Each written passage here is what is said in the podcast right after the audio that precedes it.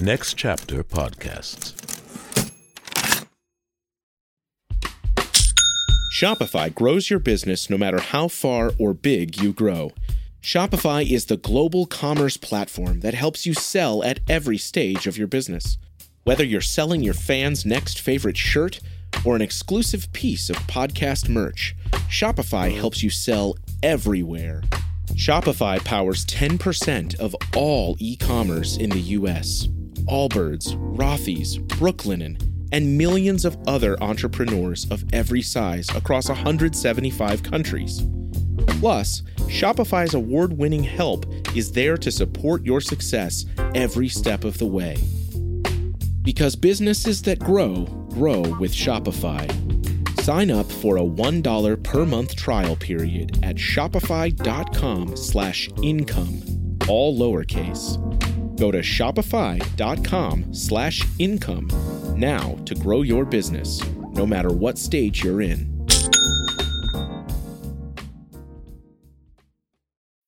When you need mealtime inspiration, it's worth shopping Kroger, where you'll find over 30,000 mouthwatering choices that excite your inner foodie. And no matter what tasty choice you make, you'll enjoy our everyday low prices, plus extra ways to save, like digital coupons worth over $600 each week. You can also save up to $1 off per gallon at the pump with fuel points. More savings and more inspiring flavors make shopping Kroger worth it every time. Kroger, fresh for everyone. Fuel restrictions apply.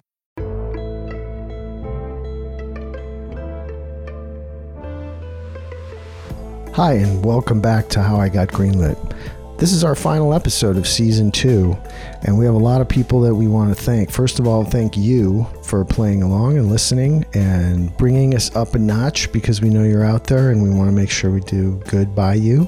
It takes a lot of people to make this show, and uh, I guess without further ado, I'd like to thank my partner Ryan Gibson. I'd like to thank our producer Peter Musto our uh, co producer, Adrian Dunson Munoz, uh, Justin Cortez, Andrea, Akshi, Lauren, and the whole team at Tink, uh, and especially Jeremiah at Next Chapter Podcast. We appreciate everybody's help, guidance, suggestions, advice. We feel like we've really um, matriculated to junior year on this, and uh, it's much appreciated appreciated all your help and a special shout out to Robert Capadonna for uh, putting this all together. I hope you're doing well, Robert. And uh, super fans, uh, Tony Jaswinski, thank you for bringing incredible guests both seasons and can keep bringing them on. And uh, special shout out to uh, Sabine. Uh, you know who you are. And um, also my daughter, who is the newest addition to the How I Got Greenlit team. Uh, she helps out in post production and runs the social uh, for us. So thank you, everybody. So without further ado, this is a very special episode. We uh, interviewed ourselves. So it's Ryan and Alex interviewing Alex and Ryan, and um, yeah, it's it was a experiment, but I think it worked and as this whole thing has been an experiment, and I think it worked. And we'll see what it uh, presents in the new year. Look for us probably January, February of 2024, depending on uh, if the movie gods are smiling down upon us and we're busy with other fun shit. You know, special shout out to SAG. If you're listening, we'll put our tooth under the pillow and uh, you know it's a fun one. Uh, it's a it's silly one. We talk about cartoons. We talk about bullshit.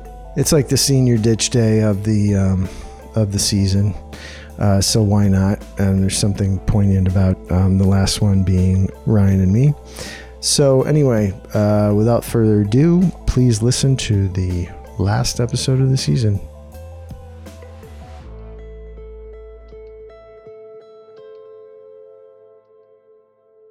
Hi, and welcome back to How I Got Greenlit. I'm Alex Keledjian, as always, with my co host, Ryan Gibson.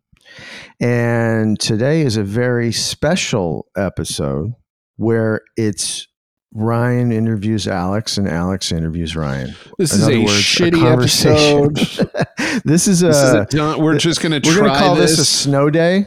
Uh, we had a we, we don't know how it's going to turn out. It's not going to be very interesting. We, I, who knows? We, we don't even have talking points. We don't, we had a guest uh, that had some issues, and so here we are uh, doing it doing it. Sisters, they've asked us to do themselves. this before. They've asked yes. us to do this before, and we haven't. And, and we've threatened to. And luckily, uh, neither of us. We already have the time blocked out, so we figured let's go for it. But for and, the six uh, of you uh, listening, you get to listen to us now instead of us being interrupted by a guest every ten minutes, which I know is our problem. So I want to talk about a California gem California, a California gem that if you're if you don't live in the California market, you can find it on the internet quite easily. It might not have any interest to you, uh, but lately it has been my pride and joy in, in the evening time that uh, KCET or KVCR, I can't remember which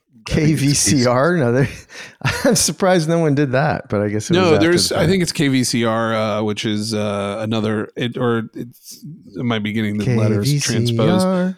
But uh, local, uh, we we're lucky enough here in Southern California to have several PBS public broadcasting stations. In the evenings, Monday through Friday, they have gone into the vault and they have been playing back to back episodes of a say what you will about the man, um, but he truly loved California. Uh, Huell Howser.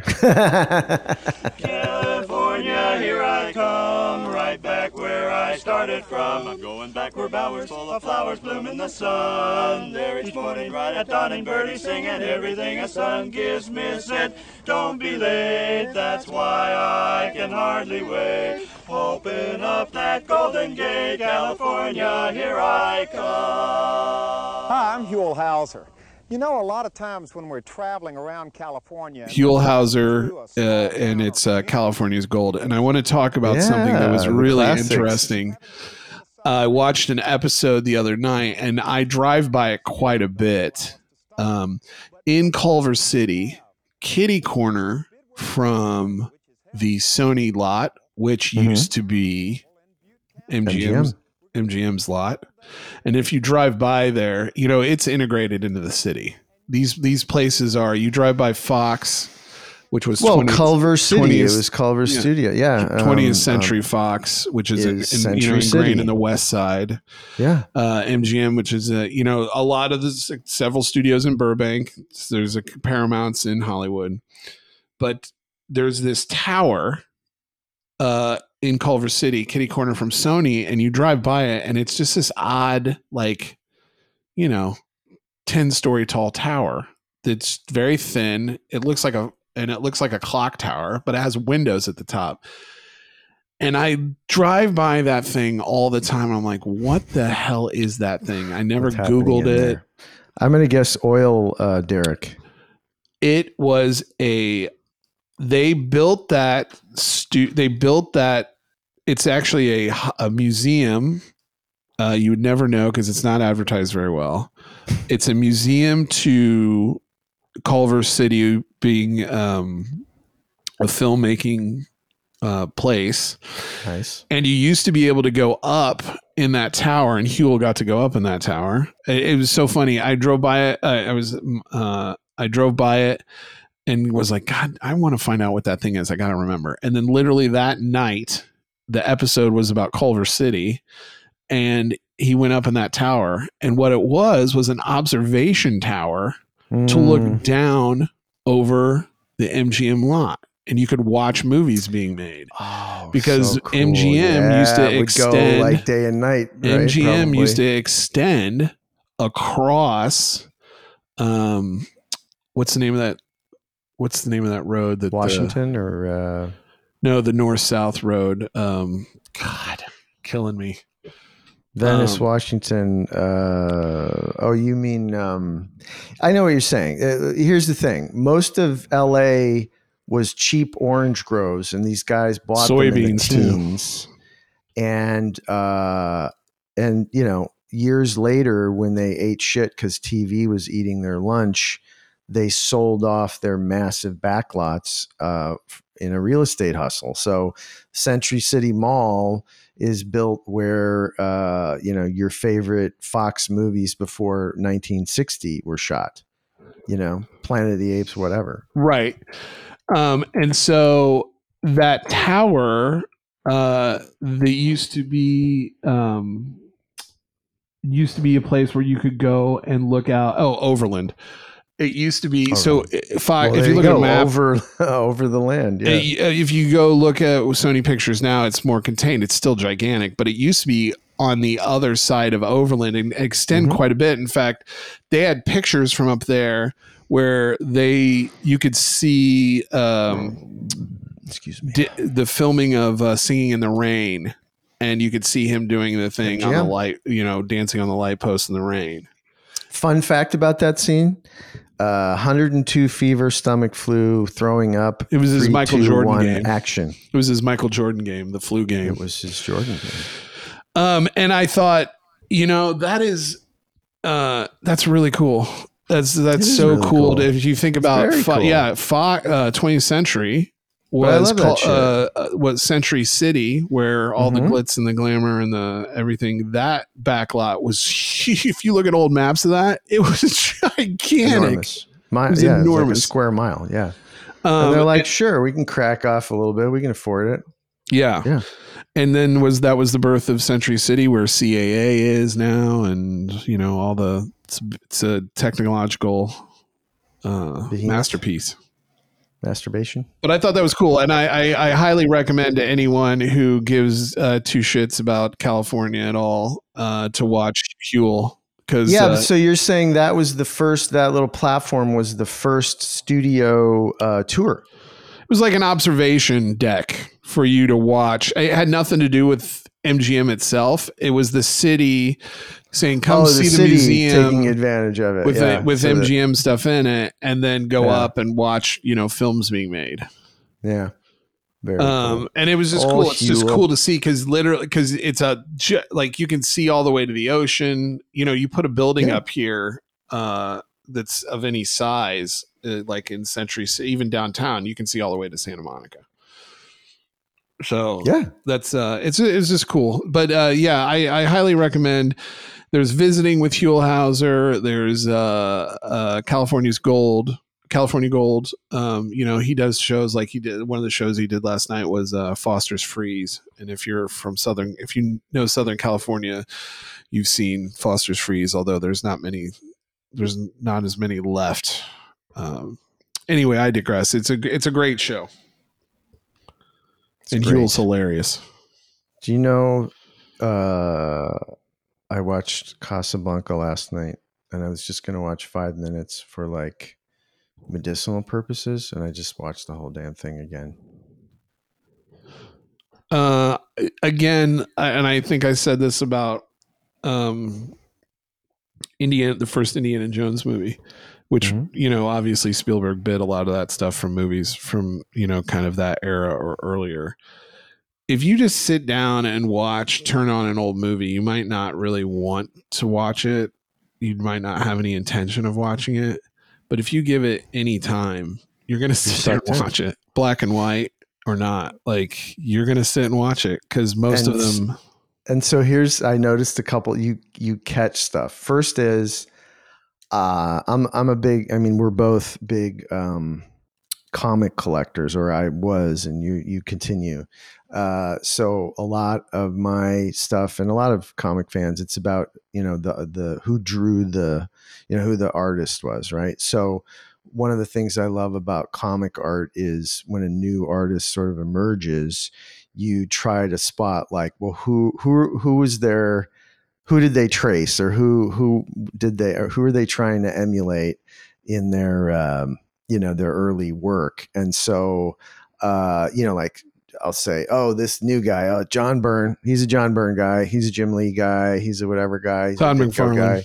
Todd McFarlane and so I'm watching Michael Curtiz's direction of Casablanca and I'm picking out you mentioned Raiders uh, there's 20, 30, 40 shot in in Spielberg's career from Casablanca. There's like hundred shots that he stole. Uh, it's funny you bring that up because last night I was talking to an, a director friend, and um, he sent me two pictures of like a pit, a guy on top of a pig needing the meat, and he uh, he's like a, a Chinese guy. Uh, and I go, I have no idea what this is from, and he's like, um, uh, Fallen Angels, and I was like, oh. Fallen Angels, I go, that's funny you mentioned that because we just recently, no, within the last six months, watched um, Chungking Express. That's right. My point of this was Kar-wai Wong, who's the director of that movie, he was born, I think, in f- the late, like 56 or 57. If you watch his movies, uh, you know, makes him late 20s, early 30s when movies like Blade Runner came out. And if you watch his lighting and what he's done, he made movies shorts before that. But when you look at his lighting and how, you know, his emotion and how he shoots stuff, um, it you you could see some you could see some comparisons to to this to how like where directors get their eye. And i said to him because this, this director this certain director has a project coming up and i said you know um what are your like what are your two two or three what other what what are you trying to make this story look like? And he's like mm-hmm. oh i have to get back you know i have to get back to you on that. And i was like that's a real question though. Like that's a real like mm-hmm who are you classically going to bite off of? Like, what's your combo? Yeah, what's your what's your uh, Denny's number two on this film? And it's just a thing. It's what artists do, and certainly that you can look in the painting world and be like, well, you know, when so and so started out, they were really trying to just be like a poor man's blank, and but then they found their own style later. It's just a way that it, it it's like a kid in his bedroom learning uh, Nirvana or before that Rolling Stones. It's it's it's what it's how you get started, and then eventually you find your own voice. But, we covet um, what we see every day. yeah, but um, yeah, it was it was cool to see. It's like okay, you know, the know, funny there, thing there about that I just realized is that you know something about those movies were big productions lots mm-hmm. of trades craftsmen, lots of craftsmen, but also technologically speaking, you're talking about big film cameras that were yeah. not very mobile and they had to fucking dance with the camera. Yeah. So that and meant blocking. And back in the day, they had time to rehearse and block. And they had to do that because they didn't have some dude who's like strapped a you know 80 pound rig to his body and can move anywhere with the camera. And i'm talking like an easy rig or a steady cam and they had to the shots that they got were beautiful because they were planned and the action was planned and the dance was planned. And that um that was out of necessity because otherwise they were wasting film and wasting time and time is time is money.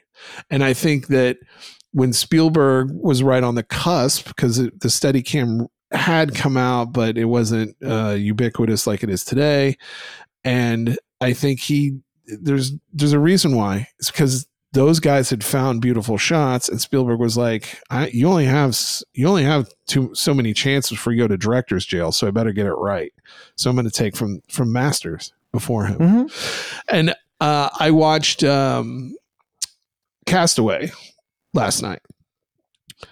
Um goody. That's movie Zemeckis. Robert Zemeckis movie is a bit older. There's a scene at the end of Castaway uh, when he goes to visit his wife who sh- he is uh, the famous ending where he comes back right right he comes back yeah. and he yep. goes to visit her in a rainstorm and they go inside and they're having this very deeply emotional conversation without words and there's a point where Zemeckis moves the camera. She's on an island making coffee in the kitchen.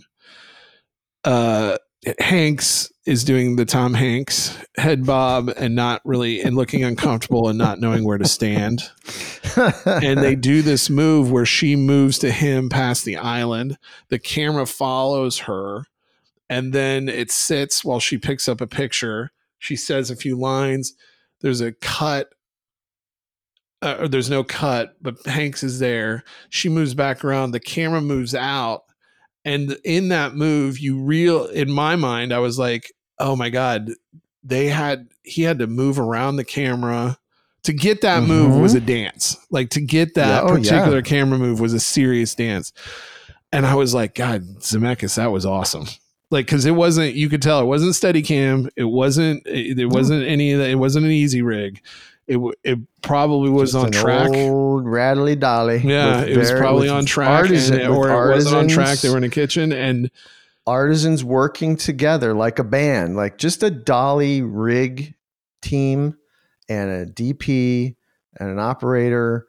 Uh, plus the actors dancing with them but just that team getting that thing and the lighting said, you know, like you have to have lighting for all of those you have to light it for all those puller, positions right and yeah. the, and they didn't have a monitor the guy had to go with the you know pieces of tape like he would look hit at your mark. floor yeah you think an actor has floor. to hit their mark think about all think about the eight grips behind the or the the eight dolly grips behind the scenes who have to stop yeah. a 300 pound dolly on yeah. on a mark. Yeah.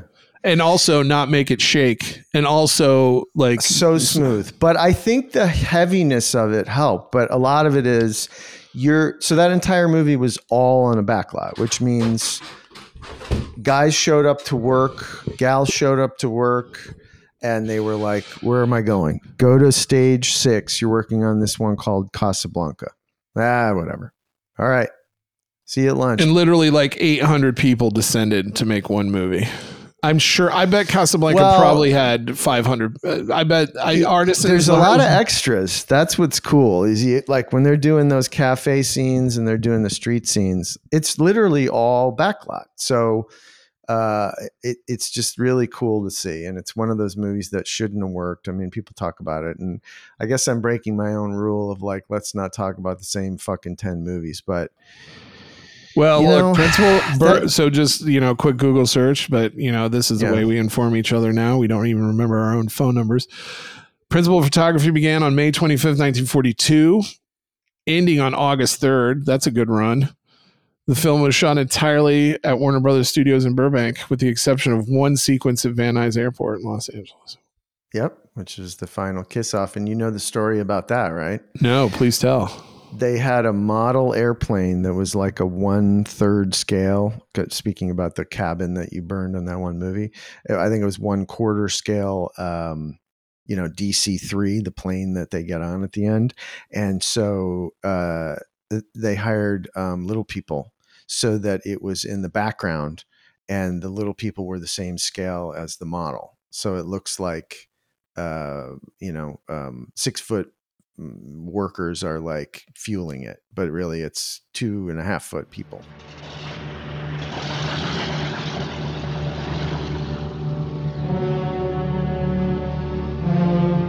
Are you ready, Ilsa?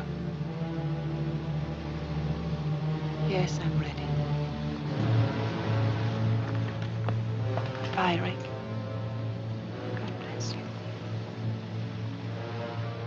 Firing. missed that plane. Uh, you know, it just made me it, again just popped up into my head, but I'm sure Spielberg does this when they get on the float plane to fly over from I don't know if it's in Raiders or may, it might be in the second one. By the way, cameo by um, oh god, who's the comedian? Dan Aykroyd. Ah, Dr. Jones, I'm Earl Weber. I spoke with your assistant. Uh, we've managed to secure three seats. But there might be a slight inconvenience as you will be riding on a cargo full of live poultry. Yes, when they're at Cafe Obi Wan and they make it uh, in the second film, uh, Indiana Jones and the uh, Temple of Doom, they uh, the opening, you know, the famous sort of James Bond opening action sequence, the end of another movie we didn't see for the Indiana Jones franchise. It was um, yes, there was a Brit who was uh, helping Indy get on a plane and make his escape, and it was uh, who uh, they were all kind of friends, right? Wasn't Aykroyd also in 1941? Like he knew Spielberg and they'd done stuff. By the way, a movie I loved as a kid for some reason. 1941. Yes, Yeah, Uh, 1940. You want to talk about B list? Like, there's one for you. historical bomb. I like it. I like it, I like and it not too. just I, I. I- I don't. I. I mean, I think some of it is oh, we're that age and we saw it and da da da. da. But I just like that Spielberg um, tried something. He wanted to do a screwball comedy. December 1941. The California coast. The Japanese had just bombed Pearl Harbor. A nation's heroes were on the alert. Look, you guys are Jap sub! The dummy's right.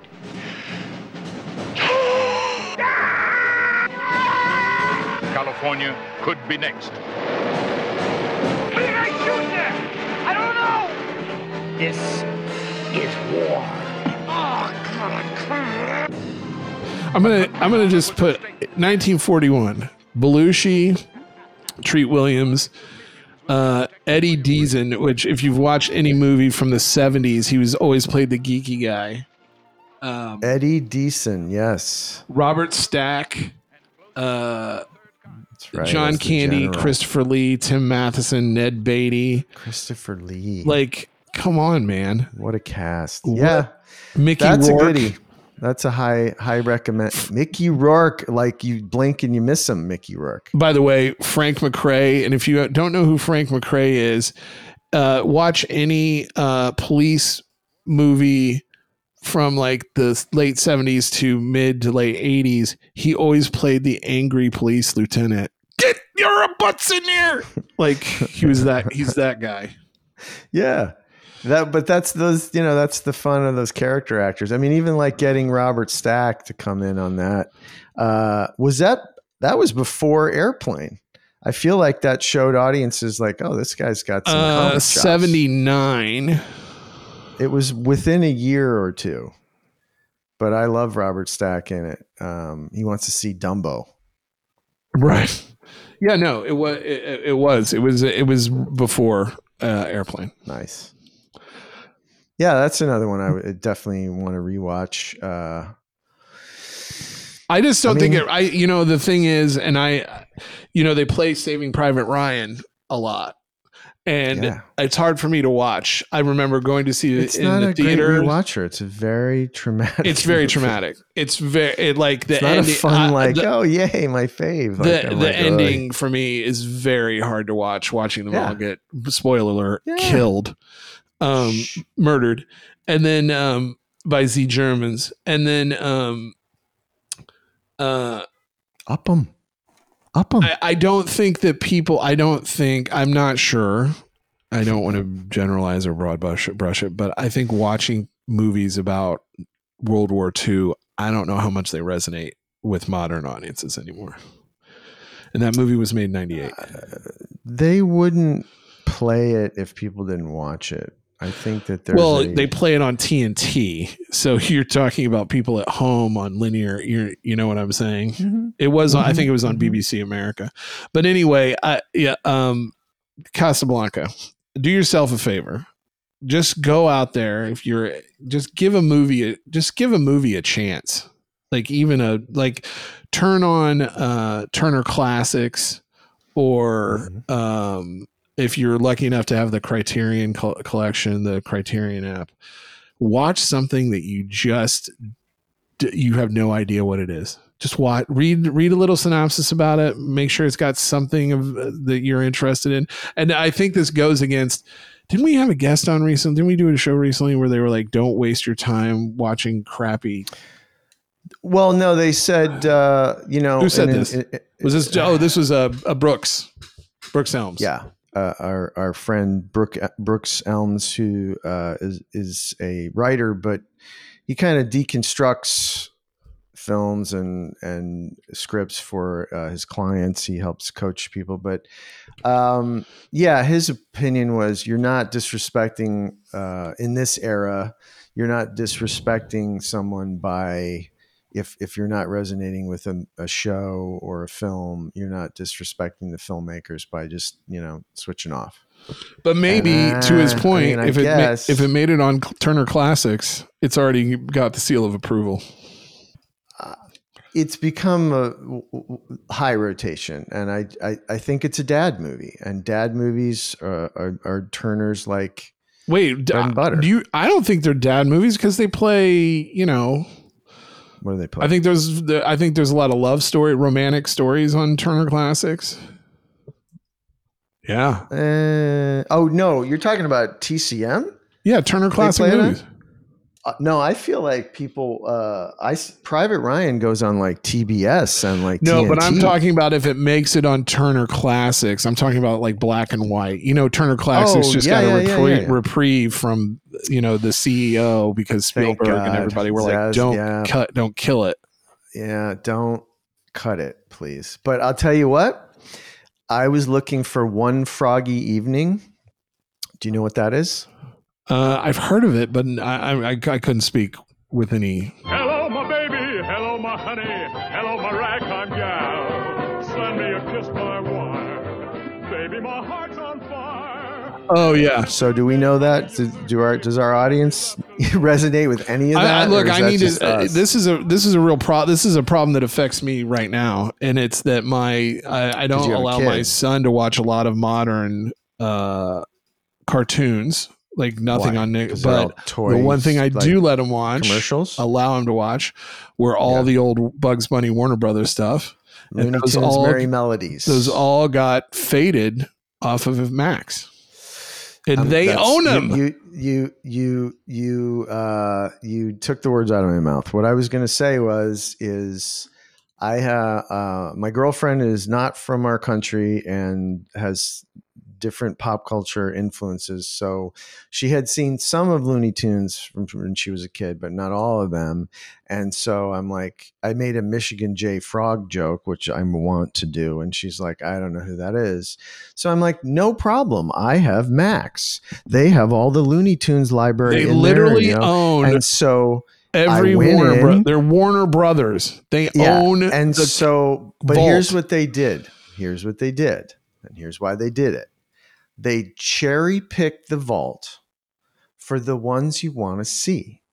So, One Froggy Evening, Gone, uh, Duck Amuck, which for those out there that are not complete fucking nerds, Duck Amuck is a famous uh, Chuck Jones. Is this where he gets his beak blown off backwards continually? It's, to- it's a it's a postmodern kind of trip out of what if Bugs Bunny took over the cartoon and Donald uh, uh, uh, uh he draws um, he ends up drawing Daffy all the stuck in the cartoon yep. that Donald draws. You know what I'm talking about? I, I we were up until 3 months ago we had gone through every season from the start to modern times of every Warner Brothers until they got rid right. of it cuz they just they just divested from that catalog at the in the spring. So we had spent like the last year watching it. So you were smart because I did that too. When I found they had all of them, I literally would just watch for hours. But I just sort of like let it just spin out. So like, of course, I got to see um, ho, ha ha, turn, parry, yeah, parry. dodge, Rust. spin.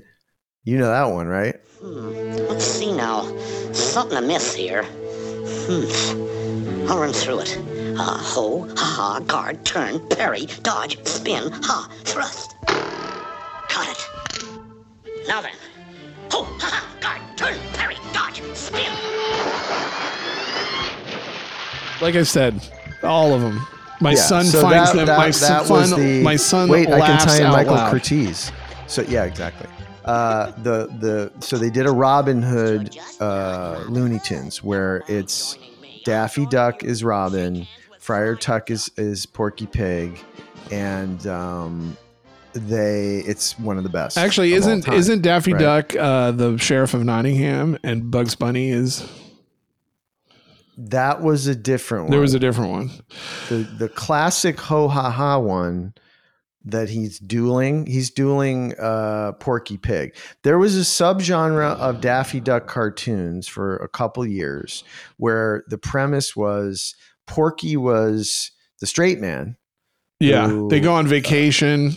The the one Uh, with the I think they ants, went to or he goes on no, he goes on a picnic or a duck hunt, and then right and, and, then porky's like you silly goose and he's sort of like above it all and daffy continues to like spaz out about shit right so this was one of those he was like the chilled out uh porky pig um making fun of daffy for uh, his various, you know, failed attempts, almost Roadrunner like, because they were like trying to to steal from the rich and give to the poor, and so Daffy would um, get in a tree and swing on a branch, and then he would, you know, slam into a tree a la uh, Wiley Coyote. So it was interesting kind of mix of stuff over there. But that's what I mean. Or like uh, what's opera doc? Like that's everybody knows that one, right? Where it's the Is that kill the Rabbit? rabbit, kill the rabbit. Yeah. is that one still on there? Or is that gone too? Nope, they pulled it. That's what I'm saying. Is what they did was they cherry picked that giant ass library of like a thousand cartoons,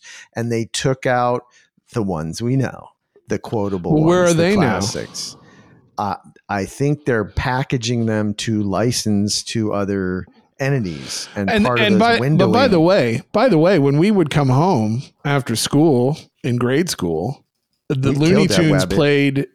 I, you would sit down and watch Looney Tunes in front of the CR, you know, in front of the giant right, wood the grain, big, the faux big wood grain. console, the big yeah, the console. Uh, I'm gonna also I'm gonna take this moment since we're talking about uh, cartoons. Uh, I'm not gonna know the name of the cartoon. Mhm. It does not have any. Uh, uh, it has two off-brand characters that were in the Droopy Dog series. One of them is a w- wolf magician. The other one is the dog who always with the big bulldog that was always with Droopy. He is an Mm-hmm. opera singer and he kicks the the magician is like, "Hey, can I open for you?" The premise is the magician comes to the opera house and say, "Can I open for you for with my magic?" The dog kicks him out in the classic pick him up by the tail and but the snobby way, right? Because he's like, oh, you're yeah, how dare you? here. Yeah. And so the uh, the wolf comes back and freezes the uh, conductor of the opera, takes him underground, steals Yes. his hair, comes back, and it is. Uh, there Yes. are now some racially insensitive moments in that cartoon. Yeah, that, where he but it does, like, the, uh, is still the to this Asian, day uh, person. one of my favorites. Yes, it is still funny. And so, just so you know, all of these cartoons that we've mentioned, um, in terms of directors, like they're Chuck Jones. All yes. So I would put him in the same category as uh, any other like legendary filmmaker of the 20th century. I mean, he, It is called. he innovated cartoons. I just found it. I can't. cartoons. God, Google making us Yeah. lazy every day. It is called Magical Maestro, and Yeah. it actually is a Tex Avery. Um, Oh, Tex Avery. Yes, the other genius. So Tex Avery was the guy who did all. So in that era, he was um, Tom and Jerry. I mean, they all kind of did a lot of different stuff, but Tex Avery is known for the Tom and Jerry. That bulldog was a Tom and Jerry character. yes, absolutely. Uh, and uh, and it was weird. They were like, "Well, why don't we just make him walk on Butch- two legs?" And he's an dog. opera singer. Butch, Butch, Butch the dog. dog. Yeah. So um, Avery did uh, some of the ones we mentioned too. Yeah. yeah, like, and so his his his producing his partner. is that that wacky. Uh, if you saw the mask. Uh, he was a big um, what they call squash and stretch artist. Meaning Yeah. like when you see a, a, you know, they had the famous one with the wolves. When they saw uh, a pretty wo- uh, woman, they their eyes would pop out and snap out. A lot of the Roger Rabbit uh, physical humor is coming from the Tex Avery. uh, and I'm. I'm, I'm, as I'm reading this, I'm happy to say that in 1993, Magical Maestro was selected for preservation in the United States National Film Registry by the Library of Congress. nice. That's freaking awesome. Yeah, and uh, What you want to hear? Tex Avery's producing partner was Fred Quimby. They they all work for Metro uh, for MGM. See them, yeah, MGM. And what I loved about that, speaking of they were on the Culver lot, is they would say uh, at the end of those, uh, or at the end of the credits of those, they would say ma- uh, "made in," or at the end of the short, they would say "made in Hollywood, USA." Yes. And, and so when I moved out here, I'm like, "Oh, Hollywood, USA." Uh, uh, okay, now this we're gonna. I think this is a good point to bring it out to round the story all together. Let's go back to Culver City and Huell Howser. Culver City. The reason why Culver City became Culver City, and that you see on certain shows like Jeopardy filmed in Culver City, it Mm-hmm. was tradition. If a show was made in Los Angeles, everyone put "Made in Hollywood, USA" on it, and Culver City got its hair in a bunch.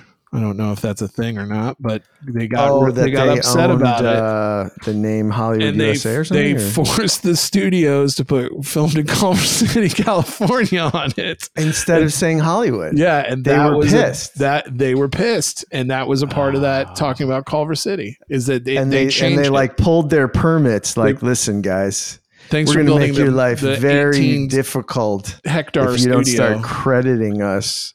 Yeah, so that's why you'll see Culver. I think you see it at Jep- on Jeopardy and some of the game shows. But yeah, to I round that back that. out, that's why Yeah, it says used- it filmed in Culver City, California. It all used to be Hollywood, Hollywood, California. USA. Hollywood, whether you were in Burbank, whether you were in uh, out on the ranch, anywhere that was filmed in the zone was uh, Hollywood, USA. The TMZ. And then Culver City said no. I think that's the end of our. Uh, Uh, thus endeth the lesson about obscure obs- obscurities in the um, mid, the early to mid uh, 20th century studio animation. Right. Well, I was gonna get. But, I was uh, almost. I. I was. I thought it was a good time to stop because I wanted to bring in some of the things they've done with Tom and Jerry. So I thought it was probably a good idea not to go down that road Tom and or Jerry. with Yeah, the with the um, replacement of the um, mom in Tom and Jerry cartoons. Oh, it's not a mom, but it's a mammy. No, no, I know. Uh, yeah, the, look, I mean, that's the other thing. Uh, problematic. All of them were problematic because our society was problematic. There are Disney cartoons with horrible racist caricatures in them. There, there are Bugs Bunny cartoons with horrible racist stereotypes and all kinds of retrograde shit. And of course, yeah, famously, Tom and Jerry takes place in a household, and the only human that you see with these animals running around, you know, performing, you know, crimes against each other is uh, a, pair, a- a- a pair- a pair of African American feet. With house shoes uh, on, house with shoes. house shoes on and, an apron. uh, in a, in a very unfortunate accent. And let's let's just remember for all you uh, maple syrup fans out there, Aunt Jemima and sort of the caricature that that represented. It was very much like that, you know. And by the way, MGM makers of Gone with the Wind, they basically took the uh, Butterfly McQueen character from uh, Gone with the Wind and put her in an American household for for her to swat the cat with a broom and stuff. and to, So and here I'm going to bring it all around weirdness, again. Weirdness, yes. of how we all bite off of each other as we find our way. That Magical Maestro cartoon made at MGM ended up influencing Benny Hill and Oh, wow. his hair gag that he used to do with spinning his hair was directly bitten off of Magical of that cartoon by Tex Avery. of course it was. And I think that that just shows the influence of look, if something's good, you use Steal it. Steal it. Yeah, steal it. Yeah. So, like, you know, in the case of Casablanca, it was the uh, let's show a map with a dotted line. right. exactly. And, it, And for any movie like- Yeah. that involved crazed foreign travel, because for an American to think that, like, to go from, let's say, New York to get to London, you had to go to Iceland first You know, you mm-hmm. or Greenland, Newfoundland, Greenland, and you had to connect and, and you like, had to keep going. Dot, Yeah. So any anything of age that had to show the great adventure of traveling by plane to get to the Middle East to go on that search for the mummy is like there's the map with the burn edges and the dotted Mhm. line all that stuff, and the musical that's score, all- the transition, all Casablanca, the all interstitial. Michael Curtiz, and and of the era. I mean, it wasn't like he invented that stuff. It was just it's a throwback, and it's funny how the the the filmmakers that you and me and you know Lucas and Spielberg and all those people, th- they were just they were just doing their childhood, right? you could do worse. is- yeah. And then eventually you turn into the maestro.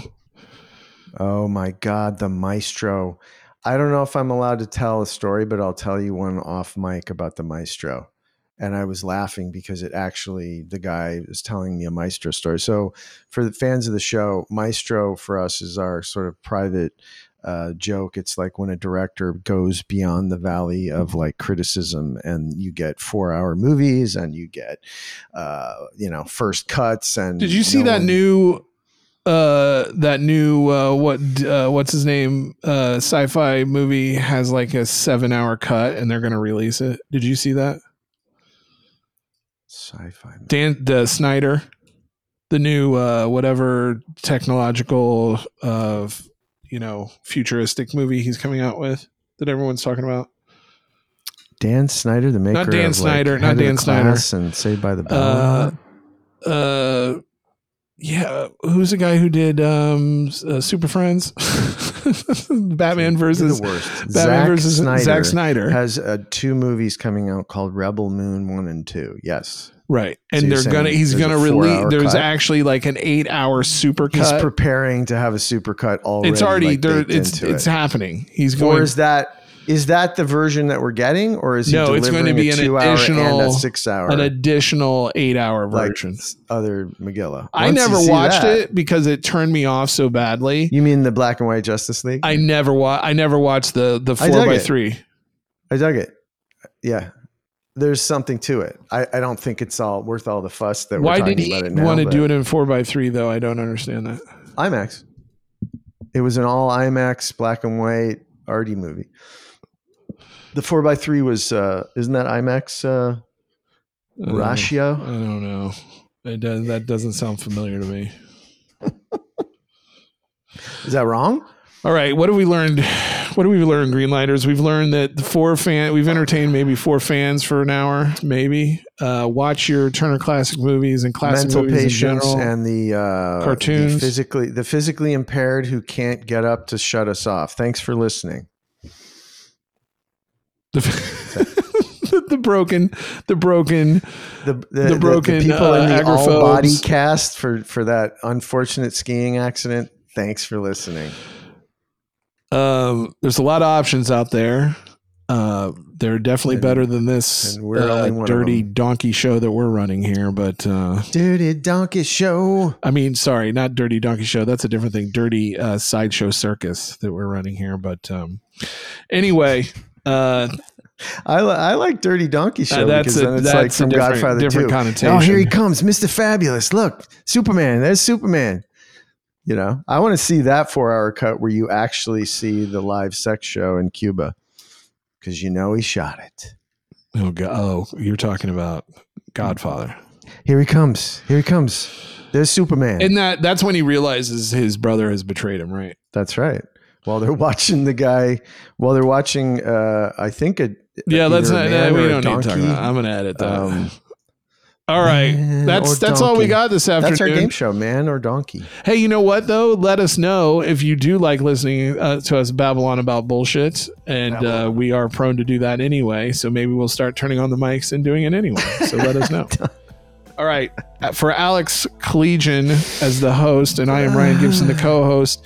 This has been a rare episode of How I Got Greenlit, a in-depth look at what Alex and I talk about on a daily basis, which is a bunch of stupid shit. when the mics aren't on, stupid shit. All right. Thanks, Alex. All right. Thanks, y'all. Thanks, Ryan. Thanks, listeners. Bye.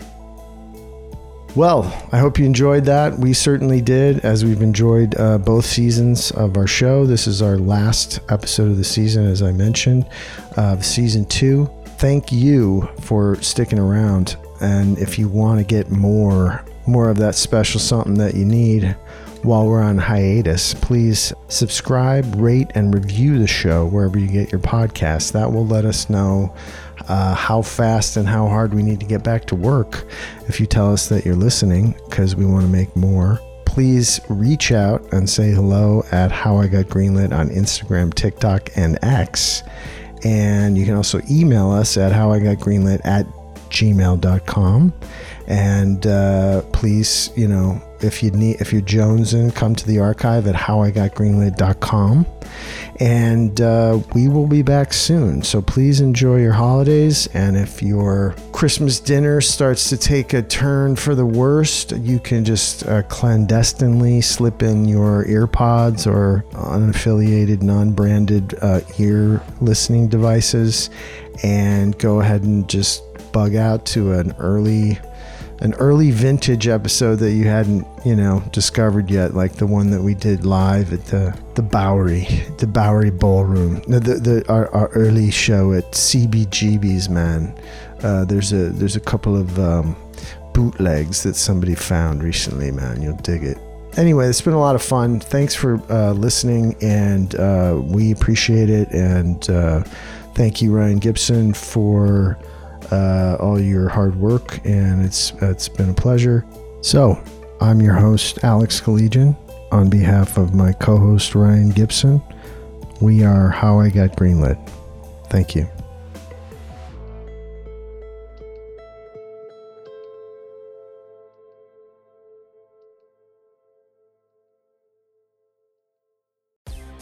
Porn, Satan, drugs, therapy.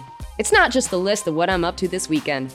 I'm comedian Kiki Anderson, and those are just a handful of the taboo topics I've poked and prodded at so far on my podcast, Indecent, the show where we peel at the wallpaper of polite society.